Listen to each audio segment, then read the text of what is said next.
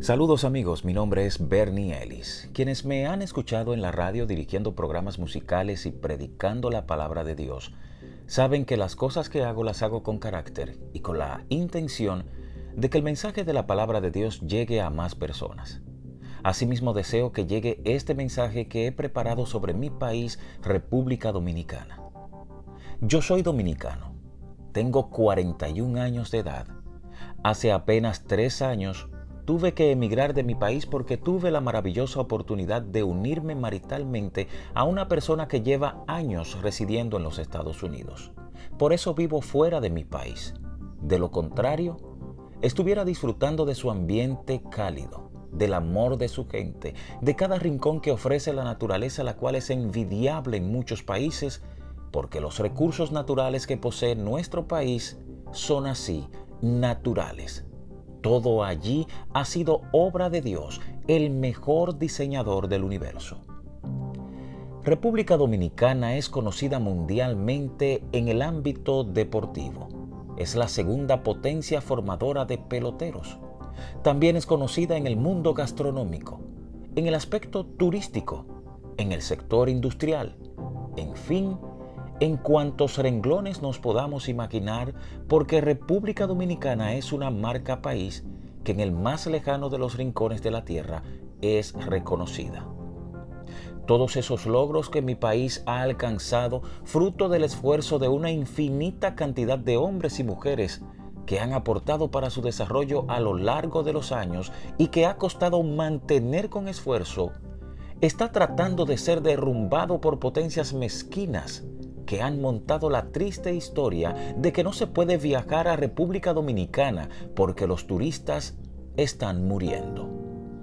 Todos sabemos, todos sabemos que detrás de esta campaña hay incluso dominicanos.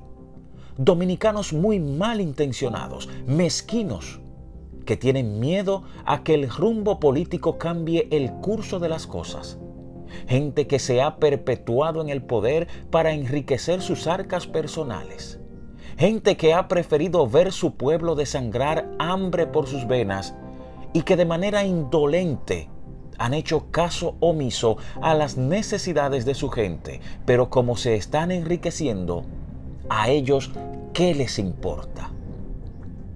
Todos sabemos que esta campaña no es más que un mecanismo de presión de sectores internos del partido que gobierna. Es tan evidente porque la misma disque oposición ha comunicado mantenerse al margen de esos problemas. Pero mientras tanto quien sufre es República Dominicana. Señor presidente, autoridades, patria de Duarte Sánchez y Mella la solución está en nuestras manos.